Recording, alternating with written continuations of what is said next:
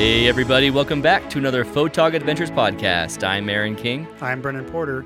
With families and day jobs, we know it's hard to find time to get out there with your camera. So, Brendan and I joined together and made the commitment to go out consistently and build up our landscape and astrophotography portfolios. We live in Utah and are lucky to have so many beautiful landscapes all around us. Not only do we have five national parks right here in Utah, but we are only a day or less drive away from 30 other national parks. So, we created photogadventures.com, this podcast, and our YouTube channel to chronicle our adventures. Come along with us to amazing places and learn from our mistakes and our successes. We hope that you will get out there too and have a photog adventure of your own. It's episode 18. Thanks, guys, for joining us again another Photog Adventures podcast. Today, I want to talk about our listener group. We've been have 15 people have joined us so far. Thanks, guys, for joining us out there in the Photog Adventures listeners group.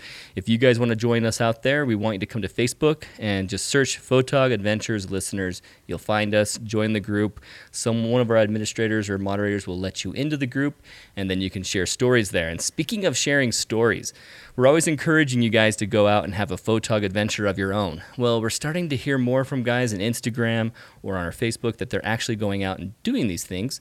Mm-hmm. And I thought it'd be nice if we shared them on the podcast. So okay. every podcast, I'm hoping we can have a listener story of going out on a photog adventure. So if you guys had had a chance to go out with your camera, had a cool adventure with it, let us know about it on our listener group or any of the medium that you want to reach us with, and we'll read it on the air. Cool. I just let, let a guy in last night on listeners group, so awesome. I just approved a new guy and signed up a couple friends as well. So, so tonight our podcast we have a guest with us An tonight. Awesome An awesome guest. His name is Royce Bair. He's been doing photography for a while, and we got some questions for him. Good to be here. Yeah, thanks for joining us. Maybe what we should do is just have him talk about your history in photography and where you've been and give us yeah. a rundown of how you started photography, what you've done in photography professionally, and then we'll go into some of the questions that listeners have had that you can help us answer. Uh, well, I started in photography back when we were doing daguerreotypes. No, not really. like, but I am that? pretty experienced, pretty old. but I uh, started doing professional photography at about 1975, so wow. it goes way back. And uh, so I, I've shot film for, you know, 25, 30 years and went digital yeah. about 2000. Was it a hard okay. transition to digital, or were you still? Oh, I loved digital? it. I was looking forward to to it. I kept waiting for the megapixels to go up, yeah, and once yeah. once it hit six megapixels, I jumped in with both feet as mm-hmm. fast as I could. well, I have a bunch of listener questions, and we have a listener comment from our last podcast that I want to bring up, and then we go to some specific astrophotography questions that we have for you. What I want to bring up is a listener commented last week in our last podcast. We mentioned that it was difficult sometimes when you're going to location to get in the right mindset. Is I'm going to Fifth Water Hot Springs and I'm going to go there by sunrise. And you have your camera tucked away in your bag and you're not wanting to take it out. But as you're heading up there, you find cool things that you wish you could take t- photos of, but you just can't stop. You just feel like, oh, I don't want to stop. Well, yeah. Rob, Rob brought up that his thing is that he's done because he's found the same issue is he wears that camera around his shoulder and has it out of his bag already, and he'll have oh. an extra oh. lens that he will put in a koozie you know one of those like beer koozies mm-hmm. or soda pop mm-hmm. koozies? Mm-hmm. You put that in there. He has an extra smaller lens that'll put in the koozie in his pocket in his cargo pants so that it's not getting banged around too much. Oh. Has a little extra protection. That's a good idea. He's also got a really clever setup where he has attached his tripod to his camera with the ball head, but he also has a backup uh, connection here. And let me try and describe what I'm looking at on this picture. It is like uh, a leash. Yeah, it's a leash. It's a leash that he's attached to it, and the parts that are connected to his actual camera frame are connected to his L bracket. So that's a really mm, safe place to mm-hmm. attach things. It's a sturdy location for you to attach something where it's not going to bend and break on you. Right. And so this is why he's able to keep his camera out on his tripod and trust that as he's hiking, he's okay with it. On top of the fact that he'll keep things around his neck, not banging around, and he has a neoprene sock that he'll put on his camera body. He doesn't have one that fits his oh. current camera, but he's heard of other people using it. And so it's an awesome way to, you know, you don't like it dangling around your neck and banging against you, but if you have right. that, you know, wetsuit neoprene around your camera mm-hmm. body, it's not mm-hmm. as bad of a thing to bang against you. Right. It's out and available. You got your lens ready to go if you need to attach it or a secondary lens in the pocket. And honestly, I think, hmm. how can we do that? We keep using our Tamron lens, which is huge. Yeah. So do I want to have my Tamron lens, this beast, on the end of my camera hanging off my neck? No, I don't. No, it's like a noose around your neck. It's this heavy thing. And so, on that topic, Royce, yeah. have you ever had the issue where you're out for photography and you're trying to head to a specific location, but you wished you had your camera out? Or what do you do to make sure that you don't bypass beautiful portfolio shots on the journey heading to the destination you had planned? You know, a lot of times, if it's a fairly short distance, less than two miles, I'll put my camera that's on its L bracket, that's on the tripod, just over my shoulder, mm-hmm. oh, okay. and put a neoprene around the tripod leg so I don't gouge my shoulder and kill it. And then, of course, I go from one shoulder to the next, back as you get, forth. yeah, it gets mm, stiff. Yeah, but as as long as it's not too far, that's what I like to do. And as long as it's not too big of a tripod, I tell you, the uh, L brackets are the most wonderful thing that's happened in the last few years. Anybody that's doing night photography, uh, or almost any type of photography that isn't using an L bracket to go from horizontal to vertical mm-hmm, and back mm-hmm. again, right. they're missing out on a lot of things because it's so precise and quick and easy to do. There's less fumbling and less dropping of your camera. I noticed that he has kind of a oh, little yeah. leash on there. Yeah. And uh, that, you know, it's nice to, a lot of people will take that camera strap and they'll put it around their neck when they're undoing the um, uh, the connection from the yeah. camera to the tripod or the L bracket. Oh, and their neck yeah. strap. They yeah. yeah. yeah. And they'll put the neck strap over because we all fumble, we all goof up sometimes. right. Yeah. And I've done it before and had cameras drop on the lens. Mm. You know? Yeah. and so this little uh, uh, looks like a nylon leash that he's got, and he's using electrical like zip tie. Yeah, zip tie. yeah. Oh, it is a zip tie. yeah. And, you know, anything that you can do like that to protect yourself. I destroyed uh, a 24 millimeter lens one time. I had it on the tripod just a few feet from uh, my vehicle. I, rem- uh, I remembered something that I needed before I left, so I, I opened the door of the car and oh. swung around. We had my backpack on. The backpack oh. caught the camera no. and knocked it over, and it fell down straight down on the lens. Was there a lens? Uh, yeah, now the lens had a cap on it and a hood. And it protected the, the lens, didn't hurt the lens. But the impact was so great, it broke it right off the bayonet. Oh. The bayonet separated from the lens. The bayonet was still in the camera. Yeah. oh man. so you time for surgery after that. Yeah. Uh, that must have been a dis- depressing moment to use that little uh, on the front of your camera where you're dismounting a lens. You push that button to unscrew it, and you're unscrewing half of your lens. Yeah. so, so this was a Rokinon 24 millimeter lens, which cost me about 550 dollars, mm-hmm. which wasn't too bad considering. Yeah. yeah. yeah. And I had a two thousand dollar 24 millimeter, same f 1.4 oh. in the uh, in the car, but you had to stop the darn thing down to f 2.8 and before it eliminated as much coma oh. as the mm. Rokinon yeah. 1.4 right. already had eliminated wide wow. open. Right. So so even was, though it was 1.4, you're stopping up to 2.4. You say 2.8. Yeah, yeah, two stops. That's a huge loss. So I had mm-hmm. to lo- lose two stops in order to get what I need. But you know, which means I had to rack my ISO up to almost 10,000 in right. order to get the same shot that I could have got at ISO you know, four thousand with my Rokinon. Mm-hmm. Oh man, what uh, was that two thousand dollar lens? Was it a? Uh, it was a it was a Canon uh, f 1.4 24 millimeter, mm-hmm. and uh, I thought it was going to solve all my problems. You know, hey, be able to shoot at f 1.4, I can drop my ISO down two stops. Right. Yeah, and but the coma at f 1.4 was, I mean, this the stars looked like flying saucers. Oh, yeah. you know, angels with wings. Mm-hmm, mm-hmm. This is a perfect segue for the next listener question because I've been talking to Chris on Instagram a lot. And first, Rob, thanks a lot for that comment and helping us with that thought. We just got to get our mindset to get our gear out and have it available because when it's not available, you keep it in your backpack and you don't pull it out. So Chris, Chris has been approaching me and asking me questions about his first lens purchase. He has a good lens that he's been using, but he wants one for astrophotography and he wants one for landscape.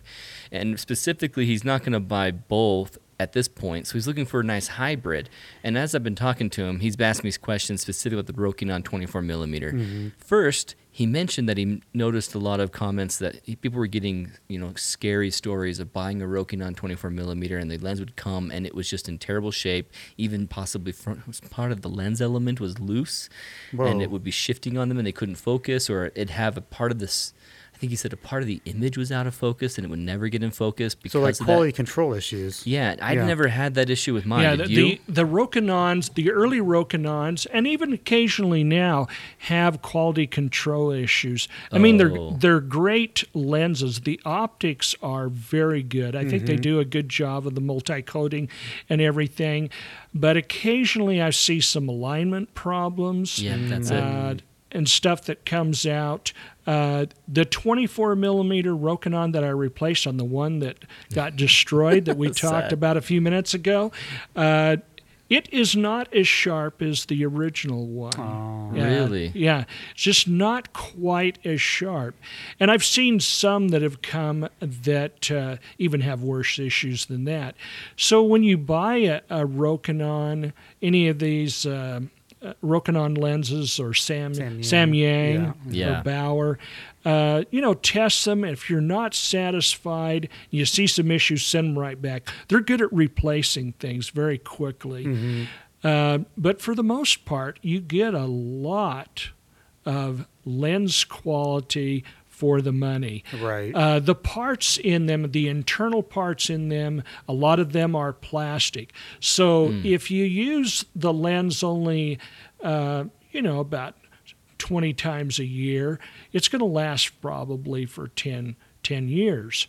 Mm-hmm. But if you use the lens uh, every day, like I do sometimes, and you, you, use it a lot, it's not going to last as long. The optics are, uh, on the most part, are very good, but it's not a super durable lens because there mm. are a mm. lot of plastic components. Now, even Nikon and Canon have got a lot of plastic components in their lenses now, and so does Tamron and Sigma and so on, because uh, it's to reduce weight. Right. Oh, right. Right. Cut the weight down. Yeah. But if they're, uh, let me give you an example. The screws that mount the the stainless steel bayonet to your camera on the um, Rokinon go through uh, plastic in order to attach mm-hmm. to that metal mm-hmm. bayonet. Okay. And uh, do you think that's a weak link? Yeah. Yeah, actually, it is. Yeah. and so if the terrible. lens hits something hard, those screws will pull through Strip the right through the, the pla- yeah, yeah, they'll yeah. break the through the plastic. Uh, Canon and Nikon wouldn't do that on uh, parts that receive a lot of stress. They'll use it on on uh, housing on the barrel. You know, a plastic mm. barrel uh, is actually stronger than metal because uh, it will give a little bit instead mm. of bending in and putting a oh. dent in. Oh, so some point. plastics are actually stronger than, than metal. So some of the plastic components are very useful and just as endurable as metal, actually more durable. Mm-hmm. But there are certain parts that shouldn't be plastic. And unfortunately, Rokinon has a few parts in there that mm. are critical parts that are plastic. Right. So the, the lens won't hold up as long.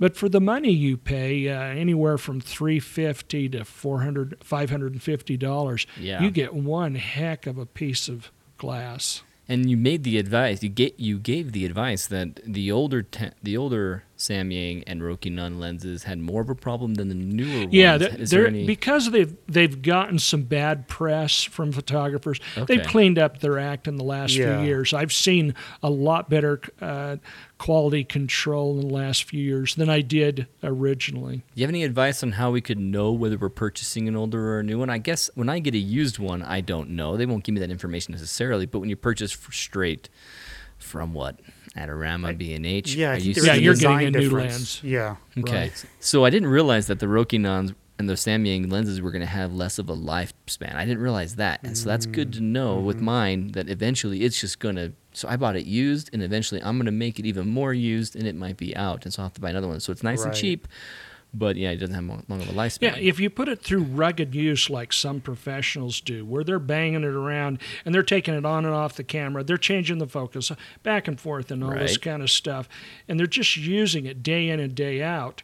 Um, it's not going to hold up. For most amateur photographers, though, who only use that lens, you know, maybe uh, take it out of the bag 20, 30 times a year and use it, it's going to last for quite a while. Yeah. So it's a great investment for the money then still. It is. Yes, it, it is. is. It is definitely an issue of you pay what you get.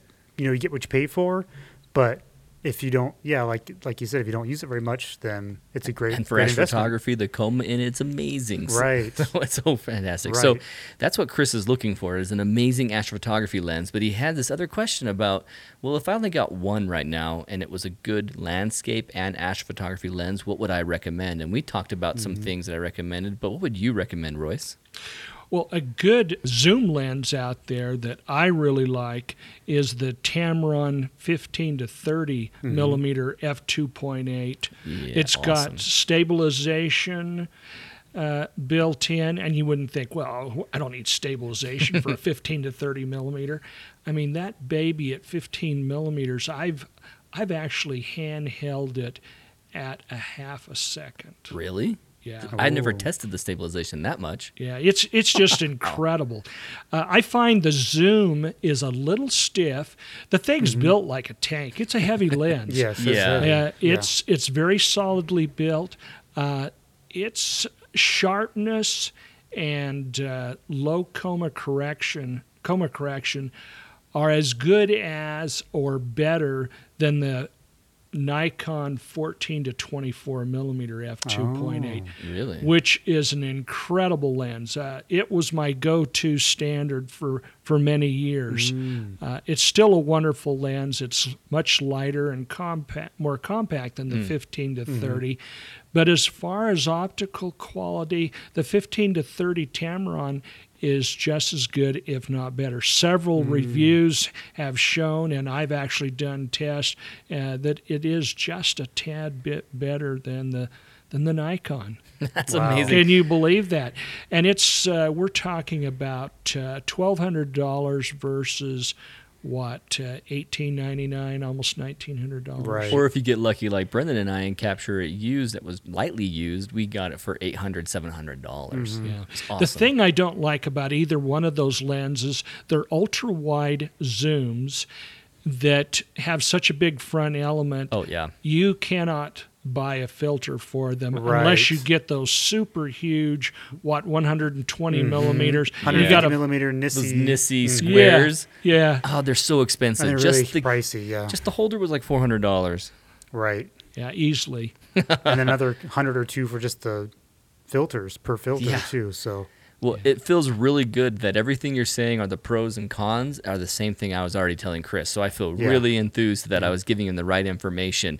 Um, you maybe he will know this answer because I haven't tested it yet. And Chris found on DP Review, or I don't know what site he found, but he found a graph online that showed the coma issues and possible diffraction that was happening in the lens, comparing the Tamron 15 to 30 with the Canon 16 to 35 Mark III. Have you had a chance to play mm. around with the Mark III? I have not. Oh, I've darn. only used the old version, and it, it has. Cons- uh, I mean, it's got pretty good coma correction, but around the corners. Um, yeah, it's, it it's not as good as the Nikon, and then of course you're losing two millimeters on the uh, the widest, and even that 15 millimeter to 30 millimeter Tamron, it's about three to four degrees of coverage that you lose going from 14 to 15. But mm, you do pick significant. You do pick up. Um, six more millimeters on the other end. right. you know, kind of telephoto effect. So on that same note, would you recommend the 14 millimeter Rokinon ever for a first lens if they want a really wide lens? Absolutely, absolutely. For the money and for astrophotography, uh, and even some great lands, daytime landscape photography. Oh, really? It is a super lens. It's well coated, well corrected. Uh, you know, it's all manual focus, and that's right. that's mm-hmm. where you where they save the money. And it's manual aperture, manual focus. You have to think before you shoot with. Yeah. the big difference between the 14 millimeter Rokinon and the other two lenses we talked about, the Tamron and the uh, Nikon, is the fall off. Both the Nikon and the Tamron at wide open at f2.8 uh, have about a stop of fall off uh, into the corners. Mm. Okay, wide open, uh, almost a stop and a half. The um, Rokinon has two and a half stops fall off from center to corner. That's hmm. pretty significant. you can correct for that fall off. But remember, when you've got two and a half stops of fall off and you correct for that, you're basically taking an underexposed part of your image and correcting it. But you're if you underexposed your image two and a half stop and then you bring it back uh, digitally, Yikes. you're going to have some problems, quality aren't you? Serious noise some quality issues. Yeah. yeah. Because you don't have the full gamut, the mm-hmm. full tonal value. The big problem comes with crossovers. As you correct for underexposure, the colors don't logarithmically oh. uh, fall in place. Especially the magenta will cross over. You'll get uh, reddish magenta corners if you correct that completely. I think very I reddish ma- magenta corners. That explains some things that I've gone through as well that I've seen. Yeah, okay. me too. Yeah, I, there's a section in my ebook on the on the last page that tells you how to correct that. Okay. I think it's on page 140 or 139 or you something. You know your like pages. That's awesome. Yeah. One of my favorite parts of your ebook was the part where you had the histogram explaining how you can underexpose your Milky Way very easily if you don't have that separation between the stars and the Milky Way. Mm-hmm. And I was kind of jamming too far to the left in a lot of my shots. And then when I f- started focusing on what you're saying, I realized bring my ISO up a little bit more so that you can get that separation. And I oh. noticed a huge oh. difference in the quality of my stars and my sharpness. Yeah. It's like called it. exposed to the right. Mm-hmm. And uh, it's an old term. And what you do is you expose more so that you get that better shadow detail uh, as long as you don't blow out your highlights. But right. there's this little dance that we have. right. The the more that we give it the proper exposure as much as we can, we have to jack the ISO. Right. Uh, so the yep. question often comes with people, well, if I expose this so that my highlights, the, the the part of the Milky Way that's the central bulge just hits the center of the histogram, goes halfway. If I do that, then I've got to raise my ISO clear up to 6400. Mm-hmm. And wouldn't it be better for me to knock that down to 3200 or even 2000 so that uh, I don't have that much noise? Well, tests have shown that if you do that, if you underexpose it and then have to bring it up later, you actually get more noise get than more if you had shot at the higher uh, ISO oh, in wow. the beginning. That's what Isn't I've that incredible? Noticing. That's what I've been noticing last year as as we started doing more and more astro shots. I just started jacking the ISO up higher, and and I noticed the image quality better than my earlier shots where I was doing it bring lower, but then I had to bring him up more. Yeah, those those using the sense. new uh, Sony cameras. Uh, you know what is it? The uh, A7R and the A7S, yeah. the the twos. The uh, A7R two and the mm-hmm. A7S2. Uh, those sensors can go up to like incredible ISOs of around 25,000 and 50,000 and get some pretty good results. Mm-hmm. I've been tempted to try an A7R2. I'm wondering if maybe if they come out the A7R3 or something that Sony brings out this year, it might tempt me away from Canon just because I'm specifically more astrophotography and landscape. I don't know. I'm not ready yet. I'm not sure. Yeah. So yeah. I took a lot of time on Chris's question, but let me just emphasize before we go into our other astrophotography questions, guys, we want to tell your photog adventure story. And so if you guys have any photog adventures that you've gone out on your own, please let us know in our Photog Adventures listeners group, or on Instagram, on our social media, or on our website, photogadventures.com. We'd love to hear them. We'll post them. We'll carry them through in a podcast and tell your story on on the podcast, as well as any questions that you might have. We'd love to take them and field them on our podcast. So hit us up. And so let's take our first break, and when we come back, let's get into some of these questions from the listeners, tell some stories, and then let's talk astrophotography. All right.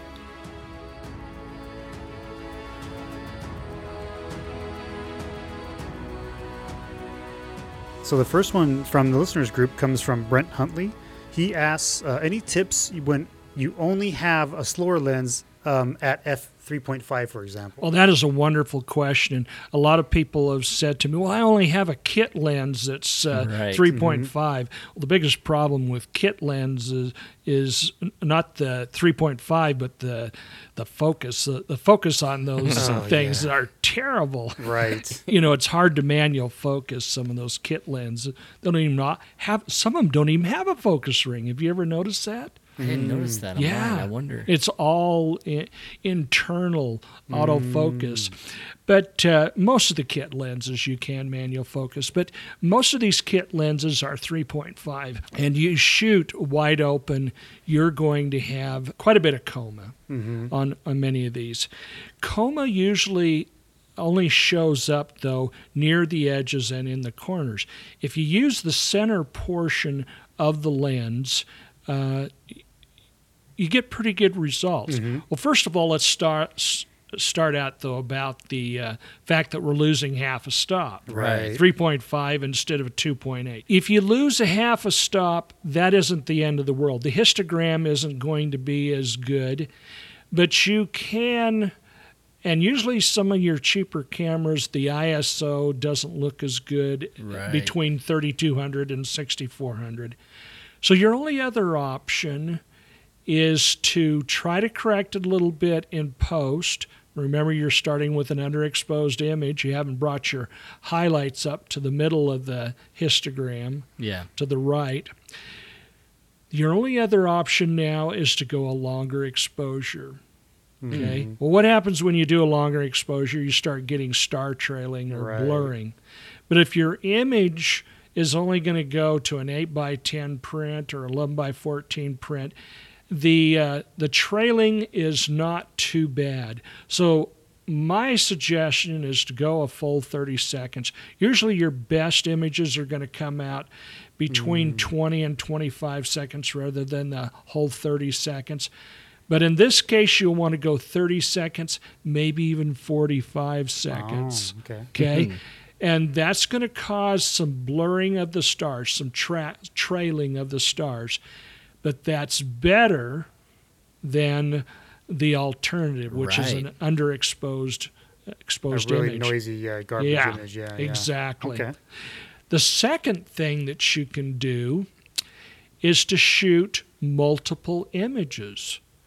Do do a panorama and stitch them together. In other words, put your camera if if you got a horizontal image uh, for instance, Yeah. put that camera in a vertical position and do at least 3 or 4 shots taking up the same area, overlapping by 50%. Oh, I see. And then stitch that image together, and you will have super high resolution. And you mm. remember, you can go the, the longer exposure, and the tracking doesn't look as bad when you've got these multiple multiple images and blending them together.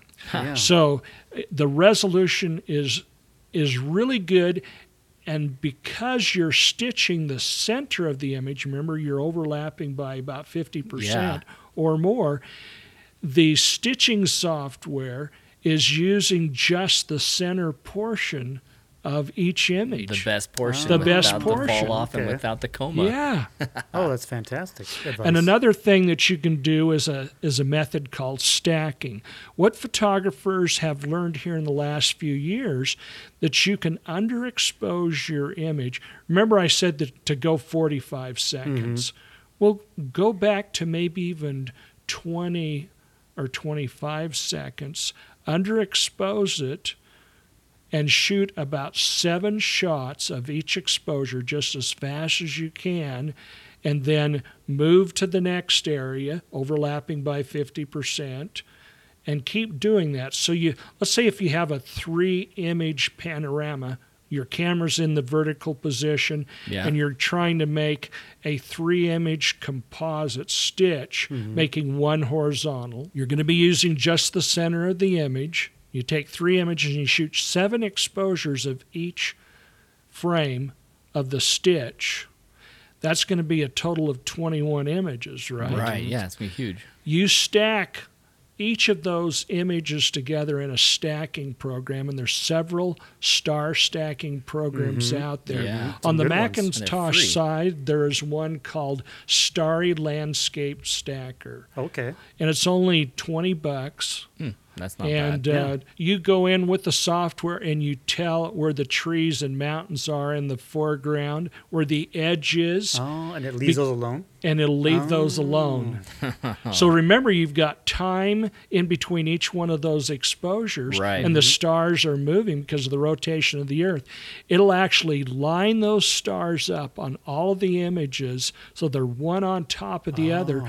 Build your exposure. You can underexpose by at least a stop. And it'll builds build the it. exposure up.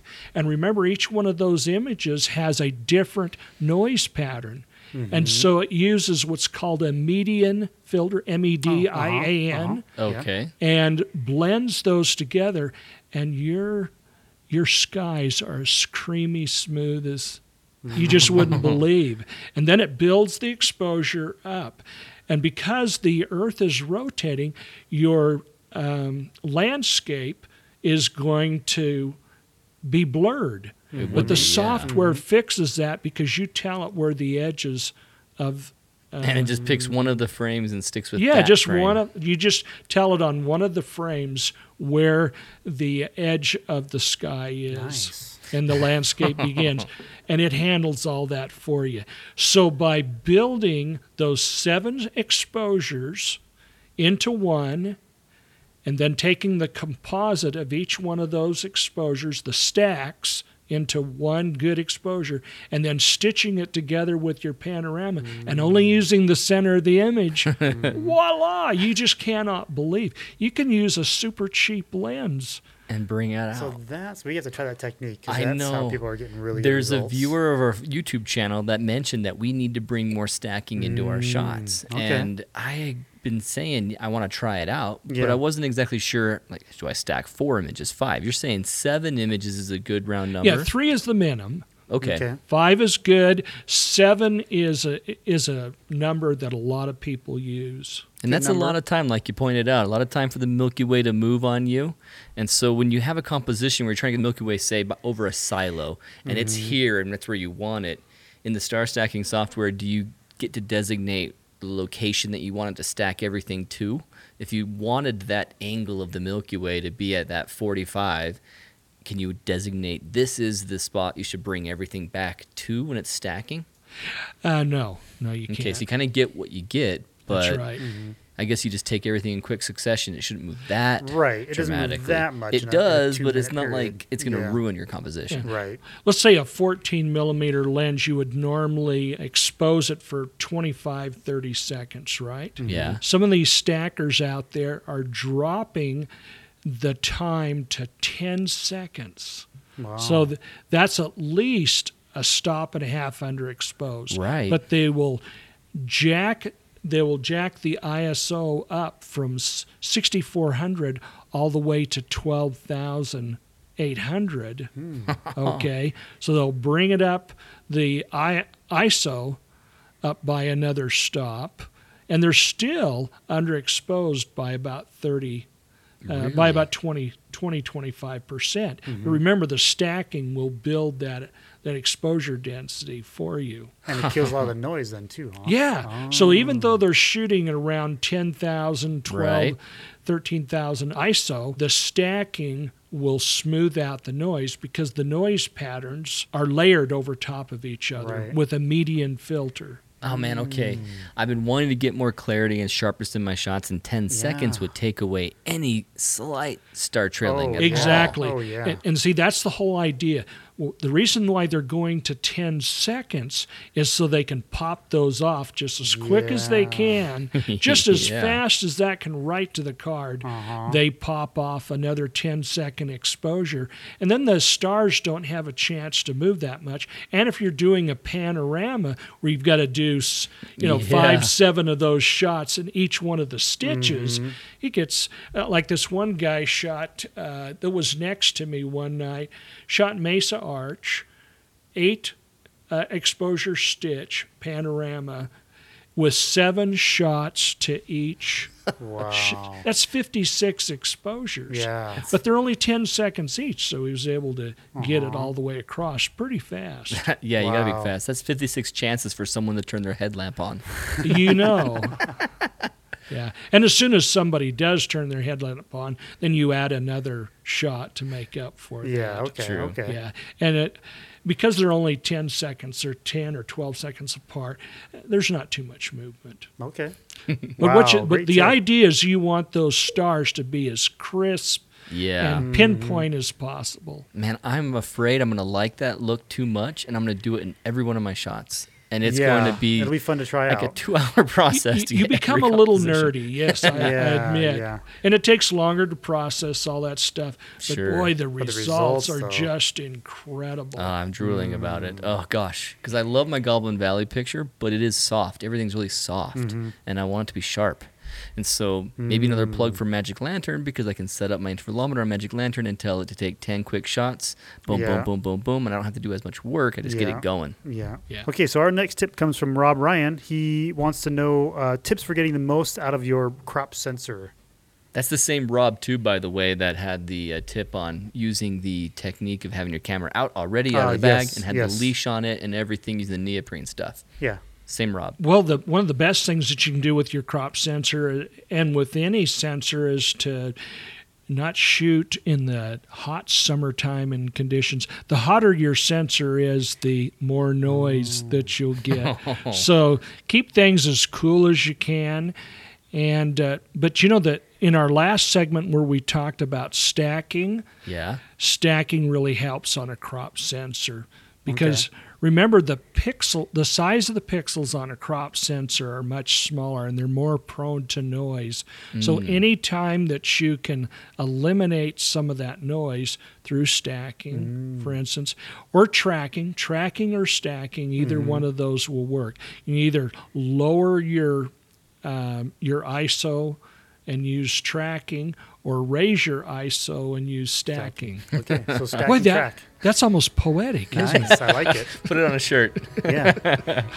Okay, so we have a couple more questions, but we're going to take a quick break and we'll be right back.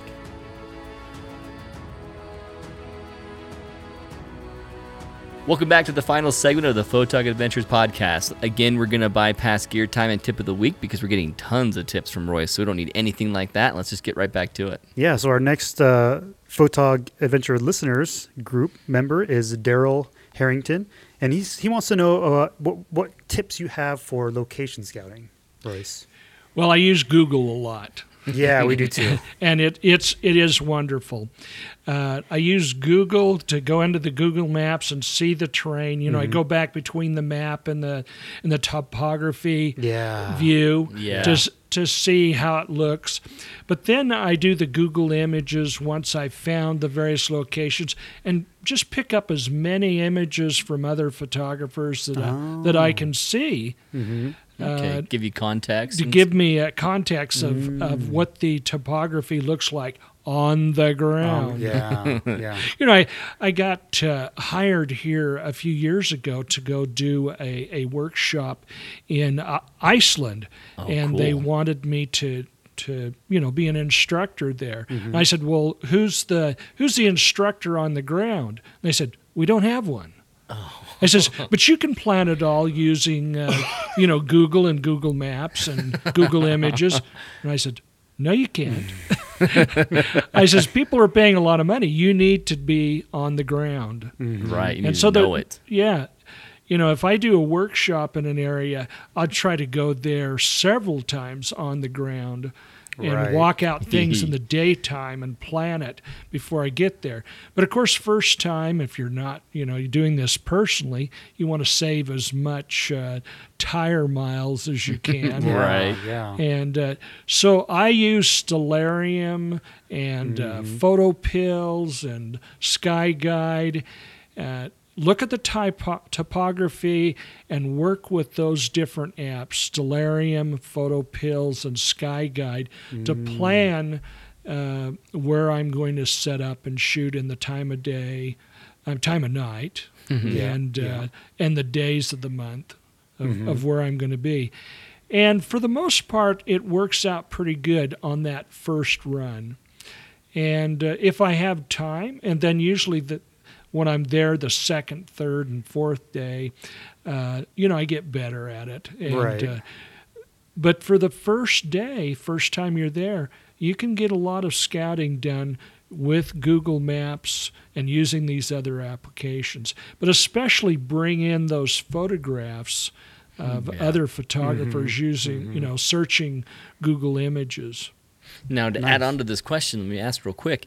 You have some awesome lighting that I see you do all the time. And I see in your ebook, Milky Way Nightscapes. If you guys don't have this book already, please go get it because it's an awesome book. It's a fantastic astrophotography Yeah. lesson book. I learned a ton from it. And you'll see guides and diagrams where Royce has a landmark that he's been photographing.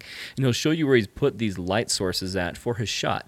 Now, when you go to on the location, are you on the spot deciding whether you want that light source on the right or left or how you want to work with it? Or are you planning in advance in your location scouting? usually can't get that detailed planning in advance. Okay. Mhm. Once I get on location, I decide where I'm going to place the lights. And if I can get get by with just one light, I'll do it. About 50% of the time I can get by with one light, and the rest of the time I have to use two lights. 10% of the time I have to use three lights or Okay. more. You know, I do light painting like everybody else does. Light painting is defined in Wikipedia as a handheld light and Oh, it's right. moving. Mm-hmm. Whereas Yeah. I'm doing stationary lighting, it's it's what we called low level landscape lighting. In other words, we dim it way down so it's just barely above the brightness of starlight. You can't even see, hardly see what you're doing until your eyes become dark adjusted, you know, 20, 30 minutes into it. Mm. And even then, you can barely see the effect because you're trying to remember this type of stationary or static lighting is on tripods or light stands during the and you just leave it there and it's on during the whole exposure that Right. means that several photographers can use the same Oh, lighting gotcha. Yeah. Mm-hmm. at the same time and everybody can just go and work instead of doing this okay i'm going to light paint this everybody Right. get ready open shutters and then he does a five or ten seconds you know moving of the of the lights mm-hmm. with the hand Yeah. and it's hit or miss Right. oh we better try to oh that looked too hot okay well let's do it again and once you fine tune the stationary low level landscape lighting it's locked in and people can just go and shoot all they want they can move around and go at their own pace That's and it's, crazy smart. it's so dreamy Yeah, at yeah. night because it's just barely brighter than starlight so it doesn't ruin your um, Your night vision. your night mm-hmm. vision mm-hmm. Mm-hmm. and it's and i usually filter it down to 3200 degrees kelvin so Okay. it it doesn't affect your night vision it's either better because when it's warmer. yeah Well, uh, with the light source, I'm thinking 3200 Kelvin is more warm than blue. That's Right. correct. The warmer wavelengths, you know, the yellow and red wavelengths are less injurious to your night vision Ah, than yeah. the than Yeah, the colder, Red bluer Mm-hmm. wavelengths. I usually shoot. Uh, set my white balance. I recommend in the book about 3,800 degrees Kelvin. Yeah, yeah. And so the 3,200 degree Kelvin lighting is about 600 degrees warmer. And on landscapes, especially red rock, Oh, of sandstone, course. is it's always a little better to be warmer mm-hmm. than colder. Yeah. So the colors pop a little more. Yeah, It's the nice. colors pop Yeah. great. Uh, there's a big controversy going on right now with light painting. Two of the national parks, Arches and Canyonlands, have banned light painting this year for ah, commercial Man. workshops. Mm-hmm. And then they're going to review this in 2018 and see if they will lift that ban or continue it. It may spread to all photograph night photographers, amateur or commercial. Right. You get the feeling that it might worse. go to amateurs as well. It might. Uh, because of the of the crowding. Right now, this is in Arches and Canyonlands. It's already spread to another national park that I can't discuss yet because I haven't secured the print the permit yet. so This is January right now that we're recording this, and even though my application has been in for a couple of months, it it's a long process. And this is a national park that I've had permits for many years in the past, and now all of a sudden they're saying no li- no artificial lighting, none whatsoever. none whatsoever. Now we wanted to talk to you specifically about this in Arches and Canyonlands, and so you mentioned the low-level lighting. Would they this other national park that says no artificial lighting? Would they even allow that? The dim, dim. They might. Um, they're looking at what's going to happen in Arches and Canyonlands where there's huge pressure, you know, huge crowd pressure, mm-hmm. even at night now. They're going to see how that's going and determine uh, and look at the low level lighting. I'm probably the world expert in low level landscape lighting. We've set up uh, a website called lowlevellighting.org. Oh, Okay. cool. We'll be with, there. Yeah, with my friend uh, Wayne Pinkston. He's one of my early I've seen his uh, work. alumni on the workshops, and he and I together have set up um, a, a website, and it's on his website. But the pointer to that is lowlevellighting.org. Okay. You can use .com as well. You're talking about the Arches and Canyonlands issue. This is something that right now in 2017 they are allowing amateurs to go in without any restrictions, but it's only targeting commercial use authorization groups, those ones with workshops.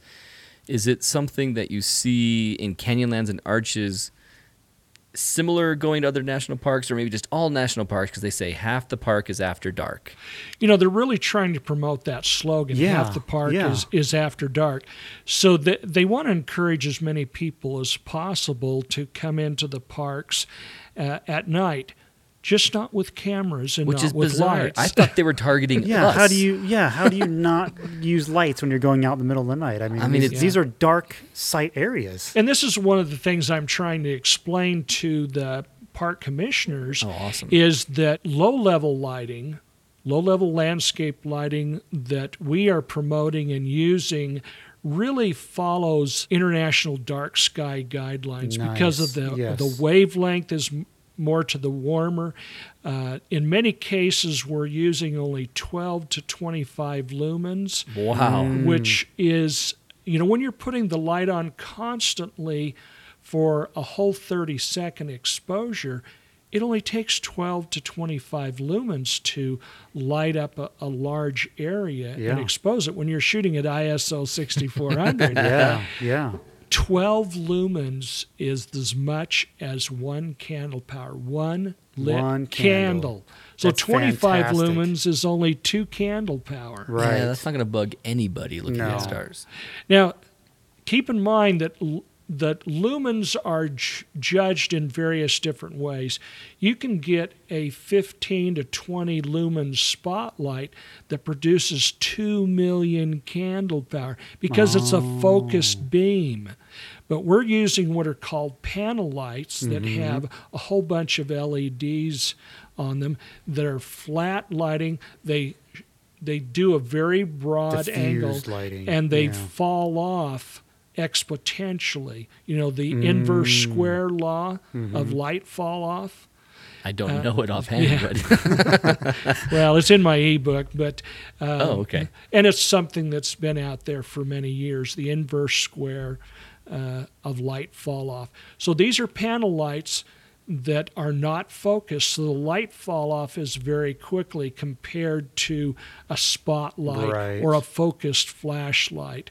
Over in England, you call those torches. Bring the torch out. Yeah. So basically, people who are in the distance won't even any clue that the light source is even on, and then those who are actually close still have to adjust their eyes to even see it. Uh, using this low level landscape lighting, uh, you can do a lot with 12 12 to 50 lumens of light. And remember, it's filtered light, so it's not affecting your night vision. And it's on during the whole time, so multiple people, multiple people can share in the experience Right. and it's with regular light painting it's going off and on off and on so it's jolting Right. your yes. retina Yes. And when you're using it, you do lose your night vision when you're using it to do it. Mhm. So it kills your own experience. And so this low level lighting is really working out great and another bonus is that you can use it for star trail photography and Oh yeah. and time lapse photography Yeah. Mm-hmm. because the light remains consistent. Uh, there are lithium batteries out there for these panel lights that will last for eight hours. Yeah. So Yeah. you're just not hurting to make sure it works for when you need to use it. Right. Let's talk more about that because now we're all thinking I'm going to throw away my EGTAC Clicky, and it was a hundred dollar purchase that now I feel like after one year I'm not going to use it anymore. I'm going to go to these stationary lights instead. Mm. It is true. Light painting with the wand is so much more effort when we go back to Goblin Valley. Oh, Instead yeah. of you having to do that seven times on Seven all my different Goblin exposures, yeah. we just do it with those two, two or three panels. Yep. So Yeah. What is the panel? Do you have a name and a resource that we can look at and say, okay, this is the type we want to purchase? Is all of this just detailed on the website, It is. lowlevellighting.org? My friend uh, Wayne Pinkston has put up several of the lights that we that are mentioned cool. in my ebook Okay. and now you're going to be able to g- get this information for free he lists various tripods and light stands that you can Nice. use Nice. Perfect. various panel lights that you can use and it's all laid out various prices some of the panel lights uh, they come with filters they're snap-on magnetic filters let me tell you what a panel light is the most common that we've used for years is called an f and v F Uh, and V. F and V. Okay. The uh, F, capital F with an ampersand and a letter V. Oh, okay. Z96 p- LED panel light. It has 96 LEDs. Mm-hmm. And then uh-huh. it has two snap on filters, a frosty diffusion filter mm-hmm. that magnetically snaps on, and then a conversion, an orange conversion filter mm. that takes this 5600 degree Kelvin light, which is pretty close to daylight, Right. Mm-hmm. and converts it to 3200 degree Oh, Kelvin. Okay.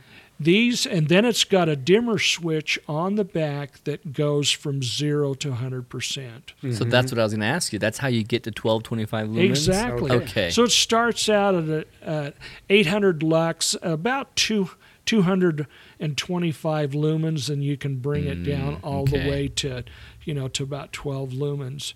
Okay. Now there are other ones out there on the market that are digitally controlled. I mean, they will digitally do stop. You know, it'd go 10%, 15%, 20%. Those are more expensive. And there's ones out there that will digitally change the color balance Mm-hmm. Oh, okay. all the way from 50, bring 5,500 or 5,600 degrees Kelvin down to 32. Yeah, It'll Brendan has a digitally cheap do it. like that. So you have Yeah. two dials, one a dimmer switch and one a light balance, a Yeah. color temperature Nice. switch. Nice. And those are more expensive. The F and V's uh, run about $169 $69 uh, for the brand name. There Mm-hmm. are Chinese ripoffs out there that say F and V, and they're about eighty-five dollars. Ah, Have you So less used than one of those so it's Oh, worth yeah. going with? Now, what's the difference between the two? Well, there's some electronics in the F and V that when you're uh, by the way, it uses five AA batteries inside. And goes eight Oh, hours okay. with the 5 AA batteries? no, it only goes at about uh, half an hour full full blast. Oh, I see. and goes for a couple of hours at at about a quarter power, at oh, about Okay. eighth power, round down to about 12, 25 lumens, it'll go several hours. But then on the outside is a clip on that you can use Sony video batteries, Yep. lithium Right. There it batteries. Right. And those are the ones that will last, you know, four, six, eight hours. Yeah. Okay, you even gotta go with even those full Depending on the size of charge. Yeah. Yeah. That's the same Sony video hookup that you have on your light panel. yes, panel, I've got a right? Yungyo, um, a young Nuo, Young whatever. Nuo. Yeah, sorry, Young Nuo brand light panel that does. Probably a knockoff of F and FNV. Maybe it was a similar idea. But Yeah. then I was worried originally that that wouldn't be powerful enough. We needed like six or seven of them to light a scene. But now that's, that's I was crazy talk because No, we actually three, I want it think, to be low Right. and very low. So then it's not just this. Yeah, big you're going to find in many cases you'll have to dim these down to almost the lowest Mm-hmm. setting in order to work, especially at some of your landscape objects that are only 20, 30, 30 feet away. Right. Anything Right. that's, uh, you know, like several hundred feet away, you may be quarter, half power. right. And uh, so they're they're wonderful units. Like I say, we have a variety of of them listed on this website, and so everything's there. Nice. And we're not making any money off this. Oh, not no. selling It's a free any resource. ebooks. Uh, I don't even think Wayne has got uh, Amazon links on it, so that you know He won't even it. make any off the Uh, n- clicks. none of this two percent kickback Mm-hmm. from Amazon. well, that's too bad. yeah, it is too bad. I should talk to Wayne. Yeah, you about should. that. That's a good idea. and definitely Get purchase his effort. book. Uh, You deserve all the money in the world for that ebook because I love that ebook and I recommend it to everyone. And in fact, I haven't done the contest yet, but I have three of those copies of the ebook to give out in contest for Oh, Photog yeah, yeah, Adventures. yeah. So I What just a gotta nice start throwing- guy. I'm excited for those to go out, and I'm sure that those of you listening right now might be thinking, "Oh, what contests are you going to do?" And can I get some? And Maybe I'm- just ask Aaron nicely in an email and send him some chocolates or something. So while we're talking about lights, before it's all over and we're all done with this conversation, I think all of us are thinking maybe, okay, now I've got one, I have a panel, I have it dimmed, I have it like you described, and I need to light paint an object. Just as an amateur level, what do I decide? Do I decide to light paint the side of my object that has the Milky Way coming over it? Or have you found in the past that maybe it's better to contrast that with the shadow side nearest the Milky Way and it's over here? What makes your decision on where your light source is? Oh, wonderful. Those are all good questions. Uh, l- let me bring out a point that I think we all know. Um, how does flash on camera look? Horrible. It looks horrible, doesn't it? yes. Well, the biggest problem that I see with most light painting out there is Oh, right. people will light paint from standing behind their camera, Yeah. right? Yeah. Yeah. Uh, that's Flat. flash on camera, isn't it? Because the light is coming from the same axis as your lens. Duh. Let's walk around. Let's get at least 45 degrees axis from our lens, or even mm-hmm. go 90 perpendicular. Well, what I like to do is even go 120 degrees, a little bit more than perpendicular, come from Almost behind. behind, yeah. Mm-hmm. So it's it's what we call rim lighting. Yeah, In portraiture, you have what is called rim lighting. Well, put that your key light on the same side as your Milky Way. If your Milky Way, if the uh, central bulge of your Milky Way, that's the bright core of your Yeah. Milky Way, is up over the horizon, and it's going a lot of times in the s- summer and the early evening of the astral. Uh, astronomical twilight the, that darkest part, part of the night Yeah, right after astronomical twilight. yeah, exactly. Which is at least uh, approximately one and a half to two hours after sunset. So, in that early part in the summertime, you'll see that Milky Way is at about a 45 degree angle, and with the central bulge di- being down towards the horizon here in North America, anyway. Right, at least in our latitude. Okay. and so let's say you put the central bulge on the right side of your image, and then the rest of the Milky Way goes across diagonally to the left side, right? Yeah. Okay. Let's say your foreground object that you want to highlight, you're putting it either in the center or on the left side so that it balances with that core. Yeah. The core on the right side, the key component of your foreground down at the bottom third on the left side, right? Yeah. Take your light source and put it slightly behind 90 degrees, about 120 perpendicular, and do that rim light effect coming from the right side just out of camera view. You know, block it with a tree or Yeah, a rock something. so it's not hitting your lens and causing lens flare. What you're doing here is simulating the light coming from the central core or bulge of the Milky Way. Like it's So it looks very scene. natural. Yeah, yeah. You see the idea? Yeah, Yeah. What we're doing? Yeah. Uh huh. Absolutely. And it and it'll be pleasing to your eye and you'll many people don't know why that's Mm. pleasing, but because it's natural. and they just think subconsciously that's it's light the light source. source. Yeah, yeah. Exactly. That's fantastic. Good. I was on the right track thinking that way, but I look back at some of my pictures. I wonder if I ever lit from a different angle, just not paying attention. So this is uh so from Mark Lawrence, who's on our Facebook listeners. That was his question. So Mark, I hope you enjoyed that answer because Royce just gave a very detailed uh, answer for you. I don't think Mark is listening anymore. I think he's already at lowlevellighting.org and he's checking that out. Probably, yeah.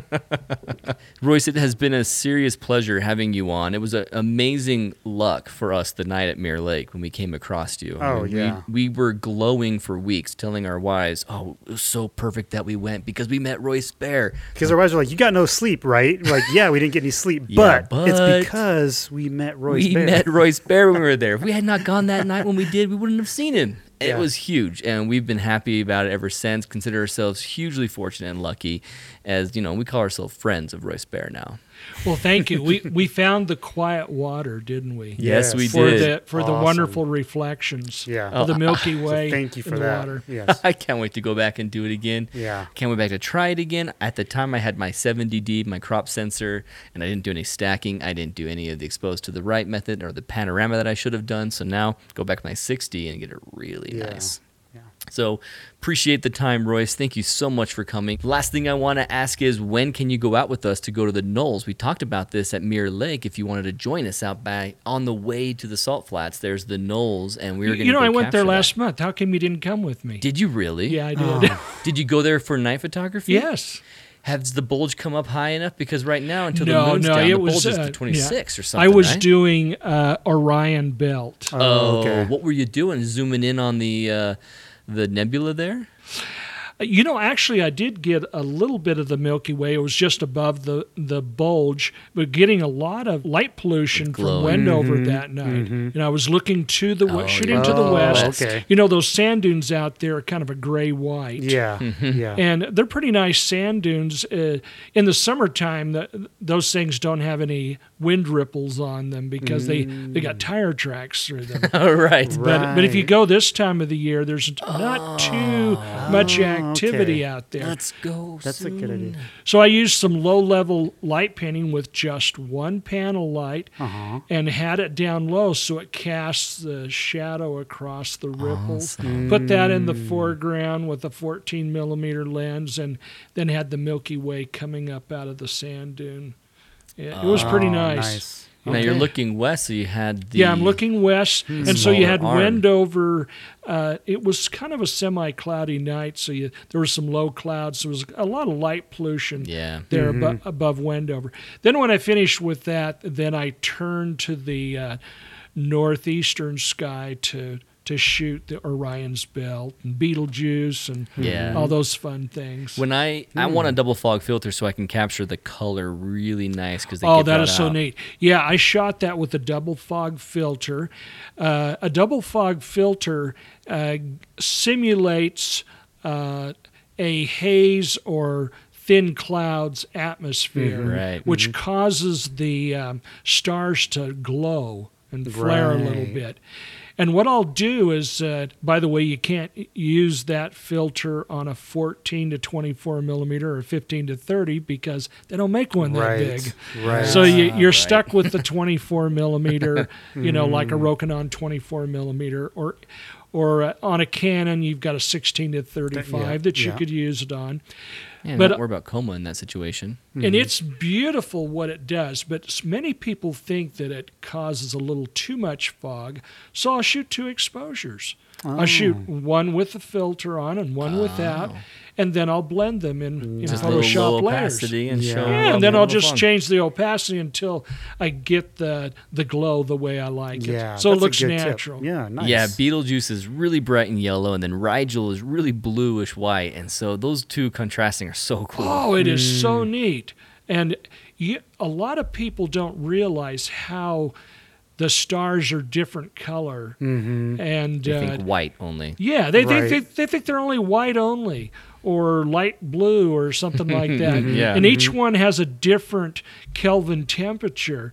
And the um, that filter, the double fog filter, double fog 3, I think it's called. That's the one I'm looking for. Is a Tiffen Double Fog Three filter. Yeah, it uh, when it gl- causes the stars to glow, it glows that color. Reds That- and yellows and Your reds and yellows and oranges and yellows. I mean, like what is it, Antares? That's on the the uh, Antares. Yeah, is it's a really bright orange one. bright right? or, bright orange.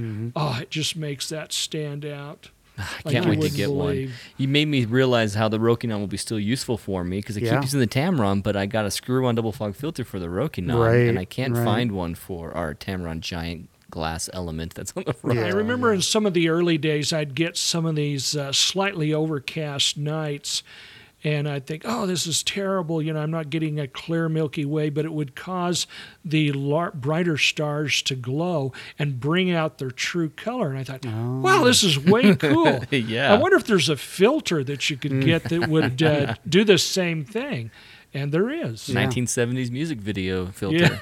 Yeah. Yeah. So the Tiffen Tiffen Double Fog Three is Nice. the filter you want. Okay. And sometimes, like I say, I'll u- I'll shoot it with and without the filter because it does soften the landscape just a little bit. So sometimes Yeah. I'll take it off for the landscape. Oh yeah, exposure. you do have to take it off for that mm-hmm. half. Yeah, and and it doesn't soften it very much. Uh, but boy, it sure causes the stars to glow and reveal their true colors. Oh, Nice. that's definitely on my wish Phil list. of Collins couldn't have said it any better. Royce, thank you so much for being with us tonight and coming all the way out here. Thank you guys for listening. Thanks everybody who posted the questions for us on Instagram and our Facebook group, uh, Photog Adventures listeners. We really appreciate you guys. Yeah, thanks, guys. And anything else you want to add or ask or go? No, I'm good. I'm satisfied. Yeah. This is a good episode. Thanks everybody. We hope you guys have a good week. Take care, guys.